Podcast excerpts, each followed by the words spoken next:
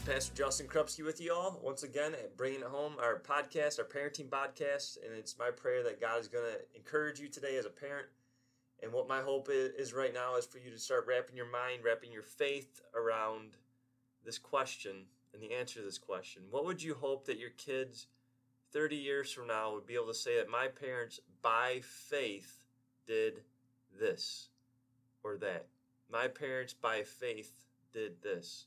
And so faith, right, we're Christians, we believe in Jesus.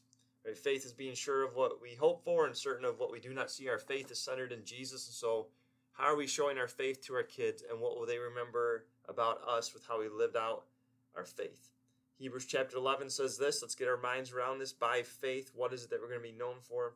By faith, Abel offered God a better sacrifice than Cain did. By faith, he was commended as a righteous man when God spoke well of his offerings. And by faith, he still speaks even though he is dead. By faith, we're in Hebrews chapter 11, verse 5. Now, by faith, Enoch was taken from this life so that he did not experience death. He could not be found because God had taken him away.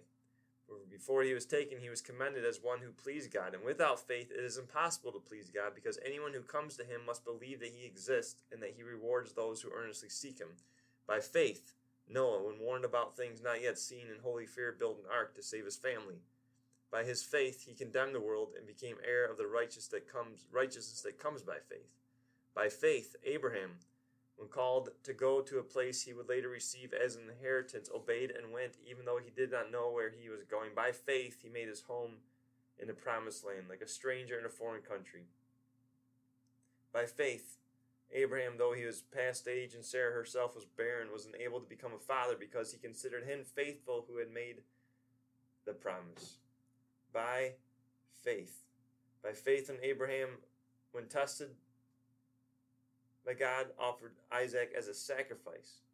He would receive the promises about the sacrifice his one and only son, even though God had said to him, It is through Isaac that your offspring will be reckoned. Abraham reasoned that God could raise the dead, and figuratively speaking, he did receive Isaac back from death by faith. By faith. Isaac blessed Jacob and Esau in regard to their future. By faith, Jacob, when he was dying, blessed each of Joseph's sons and worshiped as he leaned on top of his staff. By faith, Joseph, when his end was near, spoke about the exodus of Israelites from Egypt and gave instruction about his bones. By faith, Moses. By faith, the walls of Jericho. By faith, a woman named Rahab by faith Gideon, Barak, Samson, Jephthah, David, Samuel, and the prophets. Right? By faith, this repetitive theme that we see in the scriptures and certainly most evidently in Hebrews chapter 11. What I want to do is just encourage you as parents. Again, think about right, what would your children say that you did by faith? Looking back on their lives, on you as a parent, right? What would they say? They say? And certainly our job is to point people to Jesus. So Hebrews 11 goes into chapter 12 where it says, Therefore, since we are surrounded by such a great cloud of witnesses that you and I, right, certainly these are people in the Bible, they weren't perfect people. Certainly that you and I could be witnesses, not just to our own children, but to our grandchildren, to our great grandchildren. Right? Therefore, since we are surrounded by such a great cloud of witnesses, wouldn't it be amazing if our kids, right, were surrounded by such a great cloud of witnesses? The scripture says, Let us throw off everything that hinders and the sin that so easily entangles, and let us run with perseverance the race marked out for us. And let us fix our eyes on Jesus, right? That's who we have faith in. If our eyes are fixed on Jesus, we can't help but live by faith. The author and perfecter of our faith. For the joy set before him, endured the cross, scorning its shame, and sat down at the right hand of the throne of God. Right? Think about him when life is hard. Think about him. Reflect on him. So by faith. I don't know where your faith is. Parents, how strong your faith is. If you would say, I believe, but help me with my unbelief. Right? That's what God wants to do. He wants to do the amazing. He does not want you to limit Him. And that is the temptation that we fall into. We, we limit Him, and then we're not living by faith. By faith. I hope God has spoken to you and that He continues to speak to you, and I hope that you are encouraged right now to take a leap of faith. Maybe get out of the boat and let your children see that and experience that with you. So, how is God calling you to live out your faith today? May you bring this home in an amazing, in a God fearing way, a way that's full of faith in Jesus, something that only He can do through you. So may you be known as someone who by faith lived life, live life to the fullest. In Jesus' name, amen.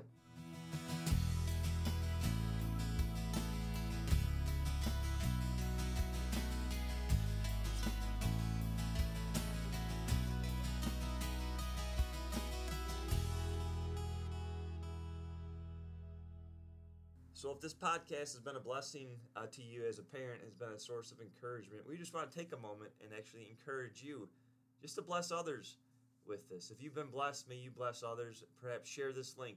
Share the link to the Bring It Home podcast. You could do that through Facebook, text message, email, uh, whatever social media avenue you have. If you want to share, if you want to encourage other parents, we just want to encourage you to do that. And again, uh, you can just forward the link, or you could actually encourage others just to text 797979 with the word podcast in the subject. Again, 797979. That's six numbers, 797979 with the word podcast as the message. God bless.